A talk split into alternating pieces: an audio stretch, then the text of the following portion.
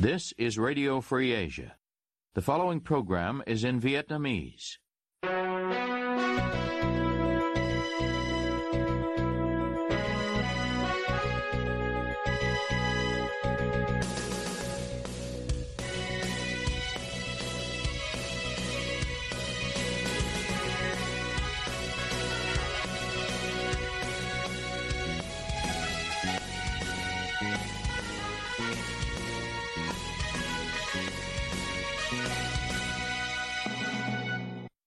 Đây là Đài Á Châu Tự Do, phát đi từ thủ đô Washington, D.C., Hoa Kỳ. Toàn ban cùng Nguyên Lam xin kính chào quý thính giả.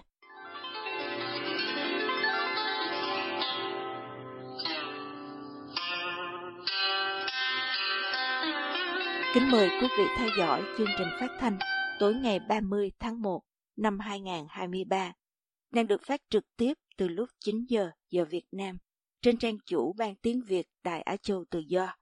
Mở đầu cho chương trình phát thanh hôm nay, mời quý vị đến với bản tin chi tiết.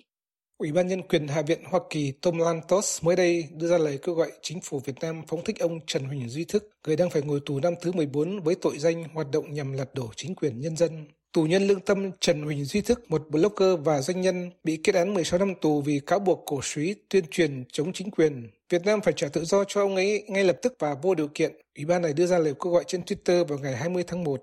Lời kêu gọi trên được đưa ra đúng 13 năm ngày ông Thức bị tòa án nhân dân thành phố Hồ Chí Minh kết án 16 năm tù giam và 5 năm quản chế cùng với các đồng sự. Những người trong cùng vụ án với ông như các ông luật sư Lê Công Định, Lê Thăng Long và Nguyễn Tiến Trung đã được trả tự do trước thời hạn từ nhiều năm qua. Từ Bangkok, ông Phil Robertson, Phó Giám đốc phân ban châu Á của Tổ chức Theo dõi Nhân quyền Human Rights Watch nói với Đài Á Châu Tự do qua email về lời kêu gọi mới này. Đã quá lâu rồi, Việt Nam bỏ tù những nhà hoạt động chính trị ôn hòa như Trần Huỳnh Duy Thức mà không phải đối mặt với những chỉ trích quốc tế đáng lẽ phải nhắm vào Hà Nội vì những vi phạm nhân quyền có hệ thống đối với phong trào bất đồng chính kiến. Vì vậy, rất đáng hoan nghênh khi các thành viên Quốc hội Hoa Kỳ lên tiếng cho trường hợp của ông ấy. Và bây giờ, họ nên gây sức ép mạnh mẽ với chính quyền Biden để đặt vấn đề nhân quyền lên hàng đầu trong quan hệ Hoa Kỳ-Việt Nam. Là người theo dõi sát sao tình hình nhân quyền ở Đông Nam Á, ông Phil Robertson nhắc lại việc chính quyền Hà Nội đang giam giữ số lượng tù nhân chính trị cao thứ hai trong số các quốc gia thành viên ASEAN. Theo ông, trừ phi Việt Nam chấm dứt việc lạm dụng nhân quyền, đàn áp những người chỉ trích chính phủ, chính quyền sẽ phải đối mặt với áp lực theo các chương trình ưu đãi thương mại của Hoa Kỳ và các điều khoản nhân quyền của Hiệp định Thương mại Tự do Việt Nam-EU. Đã đến lúc phải nói rõ với Việt Nam rằng họ không thể bỏ tù những nhà hoạt động như Trần Huỳnh Duy Thức trong hơn một thập kỷ mà không chịu hậu quả nghiêm trọng trong quan hệ quốc tế của mình với các quốc gia quan tâm đến nhân quyền. Phóng viên gọi điện thoại và gửi email cho Bộ Ngoại giao Việt Nam để đề nghị họ cho ý kiến về lời kêu gọi của Ủy ban Tom Lantos nhưng chưa nhận được phản hồi. Ông Trần Huỳnh Di Tân, em trai của ông Thức, cho biết lần cuối gia đình thăm ông Thức ở trại giam số 6, Thanh Trương, Nghệ An là vào hôm 13 tháng 1 vừa qua. Ông Thức dặn dò gia đình cố gắng vận động cho sự tự do của ông. Bản thân nhà bất đồng chính kiến này sẽ không từ bỏ chân lý, không từ bỏ đấu tranh, chống lại độc tài để đổi lấy tự do cho mình. Ông Tân nói với Đài Á Châu Tự Do. Đến bây giờ, anh Thức đã bị giam cầm hơn 13 năm 8 tháng cho một bản án oan trái, phi lý của nhà nước Việt Nam. Bỏ qua tính oan sai phi lý của việc bắt và xét xử anh Thức mà chỉ căn cứ vào quy định luật pháp Việt Nam hiện tại, cụ thể là Bộ luật hình sự, thông qua 2015, sửa đổi 2017, thì nhà nước Việt Nam phải trả tự do ngay tức khắc cho anh Thức từ rất lâu rồi, vì bộ luật này quy định tội danh mà họ đã kết án cho anh Thức cũng chỉ bị giam tù tối đa 5 năm thôi. Ông Tân cho biết anh ruột của ông và gia đình vẫn đang yêu cầu nhà nước Việt Nam tôn trọng luật pháp, áp dụng điều khoản có lợi của luật pháp hiện hành để trả tự do ngay cho ông Thức. Theo lập luận của luật sư của gia đình, ông Thức có thể bị quy vào hành vi chuẩn bị phạm tội theo khoản 3 điều 109 tội danh hoạt động nhằm lật đổ chính quyền của Bộ luật hình sự 2015 với mức án tối đa là 5 năm. Chính vì điều này mà ngay sau khi Bộ luật hình sự 2015 có hiệu lực vào năm 2018, ông Thức đã nhiều lần làm đơn yêu cầu được trả tự do khi ông đã thụ án tù vượt quá thời hạn 5 năm. Ông tuyệt thực nhiều lần, tổng cộng khoảng 100 ngày để yêu cầu nhà nước Việt Nam thượng tôn pháp luật. Nhiều tổ chức nhân quyền quốc tế và chính phủ các quốc gia dân chủ, trong đó có Hoa Kỳ và Liên minh châu Âu, nhiều lần kêu gọi Hà Nội trả tự do cho ông Thức. Trước khi bị bắt vào năm 2009, Trần Huỳnh Duy Thức là một kỹ sư doanh nhân thành đạt, từng là tổng giám đốc của công ty dịch vụ điện thoại Internet OCI. Viết trên Facebook nhân dịp năm mới Quý Mão, ông Lê Thăng Long đánh giá về Trần Huỳnh Duy Thức, người mà ông biết từ thời đại học và cùng lập một số công ty công nghệ như AES và One Connection. Thức là một người làm khoa học công nghệ, một người làm chính trị hết sức nghiêm túc và rất xuất sắc. Thức là một nhân tài đặc biệt hiếm có của đất nước Việt Nam. Việc kéo dài giam giữ Trần Huỳnh Duy Thức liên tục 14 năm qua là một tổn hại lớn cho quốc gia, cho dân tộc Việt Nam. Điều đó không nên với đạo lý Việt Nam và cũng không phù hợp với đạo lý quốc tế. Ủy ban Tom Lantos đưa ra trường hợp của ông Trần Huỳnh Duy Thức vào dự án bảo vệ tự do Defending Freedom Project, một dự án nhằm hỗ trợ tù nhân lương tâm trên khắp thế giới và khuyến khích các thành viên Quốc hội Mỹ vận động tự do cho tù nhân lương tâm mà họ nhận bảo trợ. Vào tháng 5 năm 2019, dân biểu Liên bang Hoa Kỳ Joe Lofgren trong ủy ban này đã chính thức bảo trợ cho ông Trần Huỳnh Duy Thức và liên tục kêu gọi chính quyền Việt Nam trả tự do cho ông. Tuy nhiên, các cơ quan chức năng của Việt Nam hoàn toàn im lặng trước yêu cầu phóng thích ông Thức. Ông Trần Huỳnh Duy Tân cho Đài Á Châu Tự Do biết cộng đồng quốc tế, đặc biệt là Hoa Kỳ, rất quan tâm đến trường hợp của anh đột ông. Ông tin rằng lời kêu gọi gần đây của Ủy ban Tom Lantos buộc Hà Nội phải xem xét và trả tự do cho ông Thức. Gia đình rất vui và biết ơn cộng đồng quốc tế và gần đây nhất là Ủy ban Nhân quyền Hạ viện Hoa Kỳ, Tom Lantos, đã luôn đồng hành, động viên và có hành động thiết thực tác động đến chính quyền Việt Nam để kêu gọi trả tự do cho anh Thức. Gia đình chúng tôi xin tri ân và mong được tiếp tục nhận được sự ủng hộ của cộng đồng quốc tế và Ủy ban Nhân quyền Hạ viện Tom Lantos cho đến khi anh Thức được trả tự do. Thông qua dự án bảo vệ tự do, dân biểu Hoa Kỳ đã nhận bảo trợ cho hai năm tù nhân lương tâm ở Việt Nam và nhiều người trong số họ đã được chính quyền Việt Nam trả tự do như Nguyễn Tiến Trung, luật sư Cù Huy Hà Vũ, Hòa thượng Thích Quảng Độ.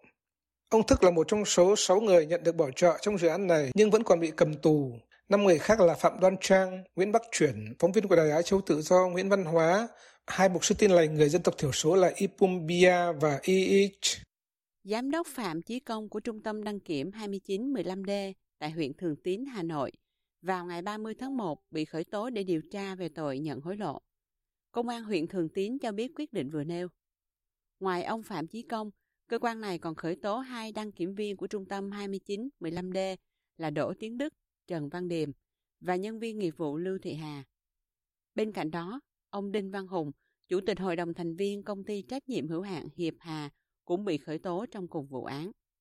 Công an huyện Thường Tín cho biết, từ giữa năm 2022, Trung tâm đăng kiểm 2915D thuộc công ty trách nhiệm hữu hạn Hiệp Hà bị phát hiện có hành vi nhận tiền hối lộ để cho qua kiểm định các phương tiện không đủ tiêu chuẩn về hệ thống phanh và khí thải.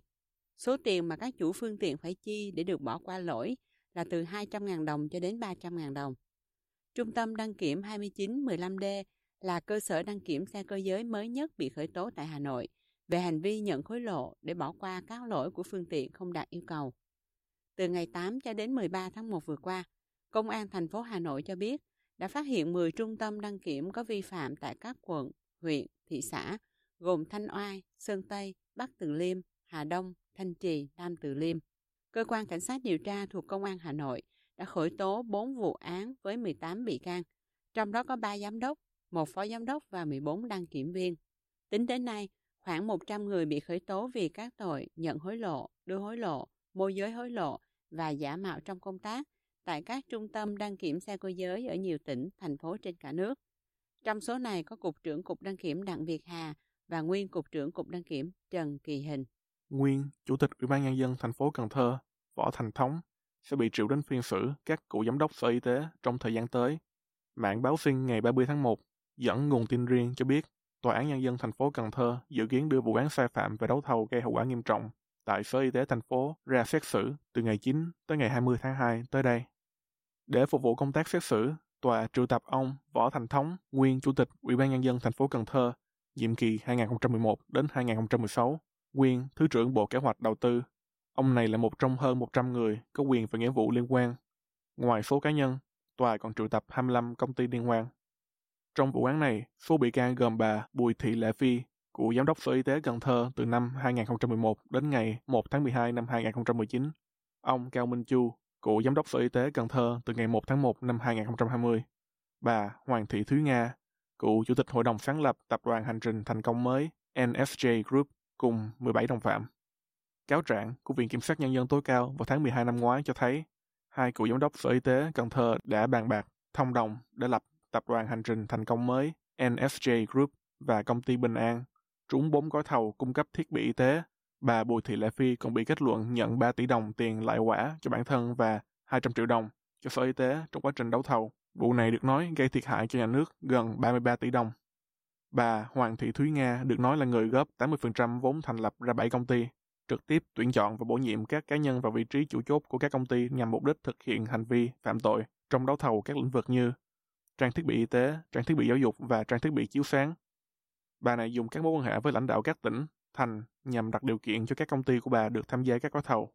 Ngoài Cần Thơ, bà Hoàng Thị Thúy Nga còn bị khởi tố trong bốn vụ án liên quan đến thiết bị y tế, thiết bị giáo dục tại các tỉnh Tây Ninh, Đồng Nai và Quảng Ninh. Có năm cựu giám đốc sở tại ba tỉnh này bị khởi tố do dính líu đến bà Nga. Bà Hoàng Thị Thúy Nga cũng đã bị khởi tố trong cùng vụ tại tỉnh Đồng Nai với bà Nguyễn Thị Thanh Nhàn, cựu chủ tịch công ty cổ phần tiến bộ quốc tế AIC và cựu bí thư Trần Đình Thành, cựu chủ tịch Đồng Nai, Đinh Quốc Thái.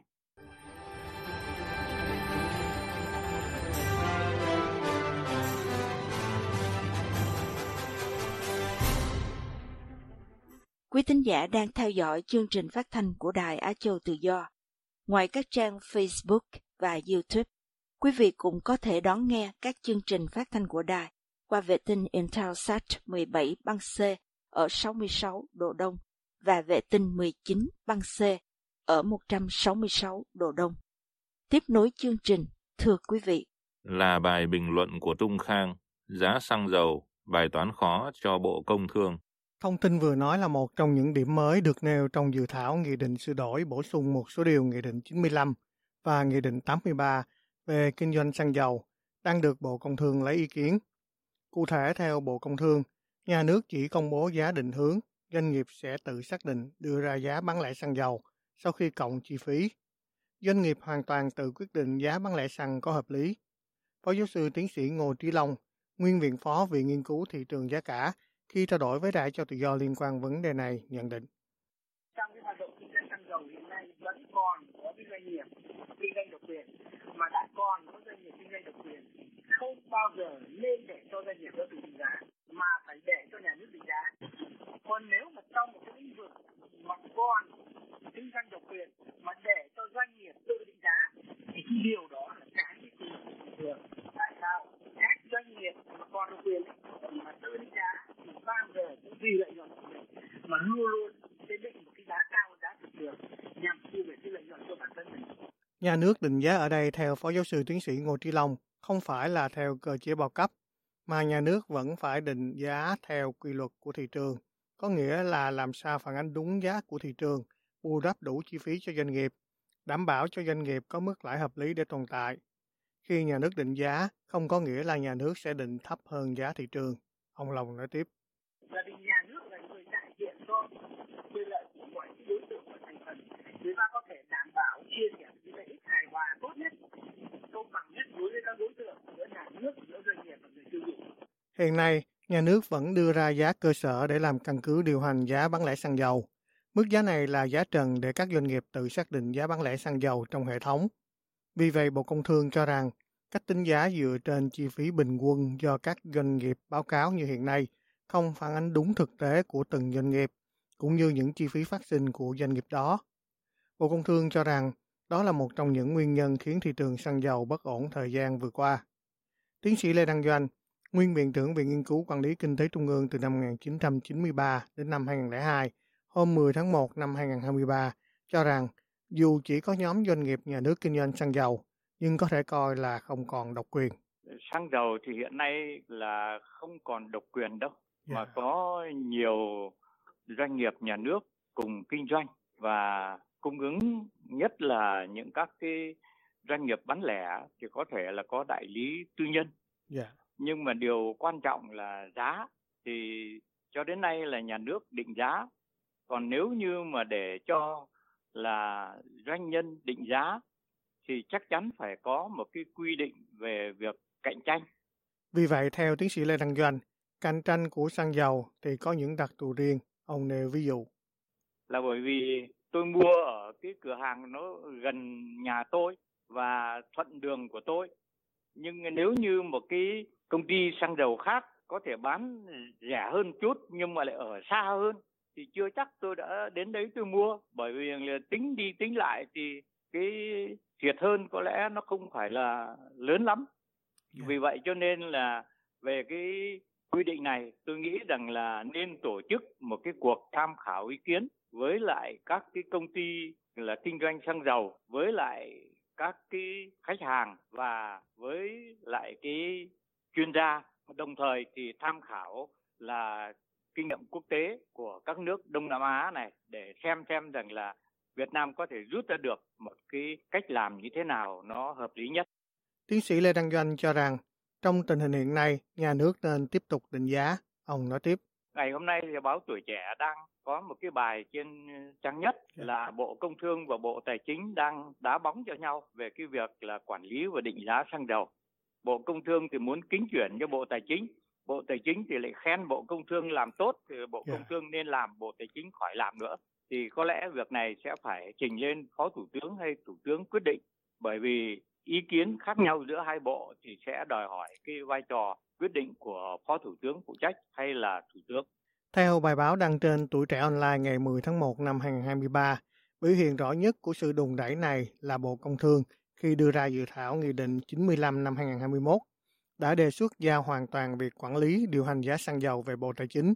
Sau đó tại kỳ họp Quốc hội vào tháng 10 năm 2022, Bộ trưởng Bộ Tài chính Hồ Đức Phước đã bày tỏ nguyện vọng muốn chuyển hoàn toàn việc quản lý xăng dầu về Bộ Công Thương. Năm 2022 là năm nhiều biến động của thị trường xăng dầu. Giá xăng đã tăng 16 lần, giảm 14 lần, có thời điểm vượt mốc 30.000 đồng một lít. Dù nhiều biến động nhưng vào tháng 6 năm 2022, Bộ Tài chính Việt Nam lấy ý kiến về dự thảo luật giá sửa đổi đã cho rằng không nên duy trì quỹ bình ổn xăng dầu. Cụ thể theo Bộ Tài chính, giá xăng dầu tăng mạnh thời gian qua theo giá xăng dầu thế giới, trong khi quỹ bình ổn xăng dầu không đủ lớn, có dấu hiệu cạn kiệt, do đó đề xuất không nên duy trì quỹ bình ổn xăng dầu, mà để thị trường tự điều tiết, doanh nghiệp cạnh tranh sòng phẳng. Tuy nhiên vào ngày 9 tháng 1 năm 2023, Bộ Công Thương lại đề xuất giữ quỹ bình ổn giá nhưng sửa đổi quy định trích lập chi dùng khi giá xăng dầu biến động tăng từ 10% trở lên hoặc giảm từ 7% trở lên.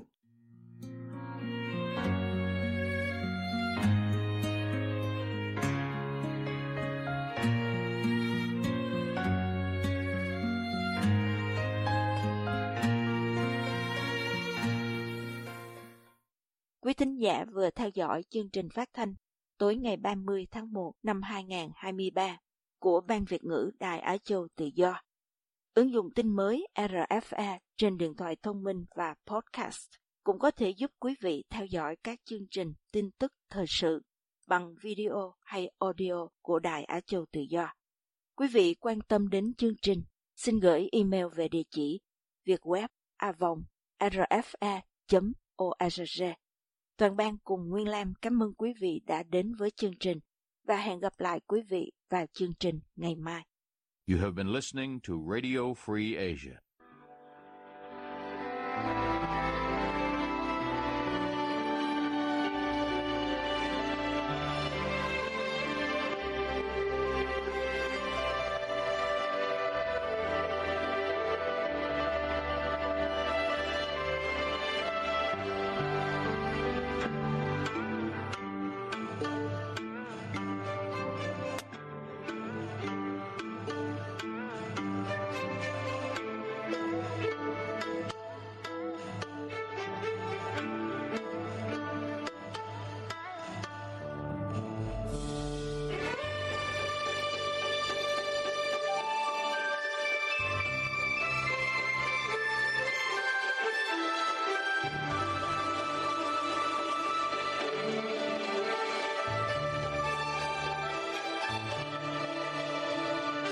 This is Radio Free Asia, Vietnamese service.